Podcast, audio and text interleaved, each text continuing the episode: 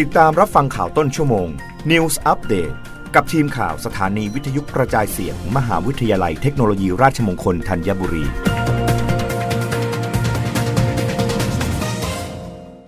รับฟังข่าวต้นชั่วโมงโดยทีมข่าววิทยุราชมงคลธัญบุรีค่ะ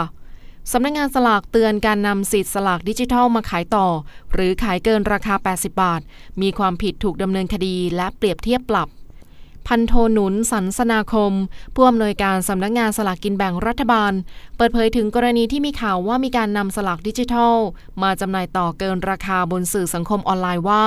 ขอแจ้งเตือนประชาชนที่จะซื้อสิทธิ์ สลากดิจิทัลจากผู้อื่น ให้เพิ่มความระมัดระวัง และหลีกเลี่ยงการซื้อต่ออย่างเด็ดขาด เพราะในระบบการจำหน่ายสลากดิจิทัล ผ่านแอปเป๋าตังจะบันทึกชื่อผู้ซื้อไว้อย่างชัดเจนและให้สิทธิการเป็นกรรมสิทธิ์ของผู้ซื้อที่เป็นเจ้าของบัญชีแอปเป่าตังเท่านั้น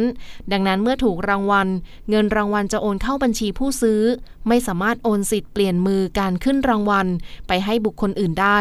หรือกรณีหากจะมารับสลากที่สำนักงาน ก็ต้องใช้ชื่อผู้ที่ซื้อยืนยันตัวตน ในการมารับสลาก ดังนั้นถ้าใครหลงเชื่อซื้อสลากดิจิทัลที่มีการนำมาประกาศขายต่อ หากถูกรางวัลอาจเกิดปัญหาตามมาได้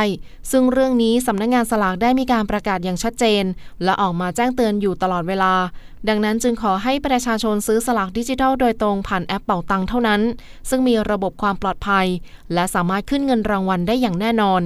ขณะเดียวกันสำนักงงานสลากขอแจ้งเตือนผู้ที่ซื้อสลากดิจิทัล และนำไปขายสิทธิ์ต่อให้ผู้อื่นในราคาเกินกว่า 80 บาท จะมีโอกาสถูกดำเนินคดี ฐานขายสลากเกินราคา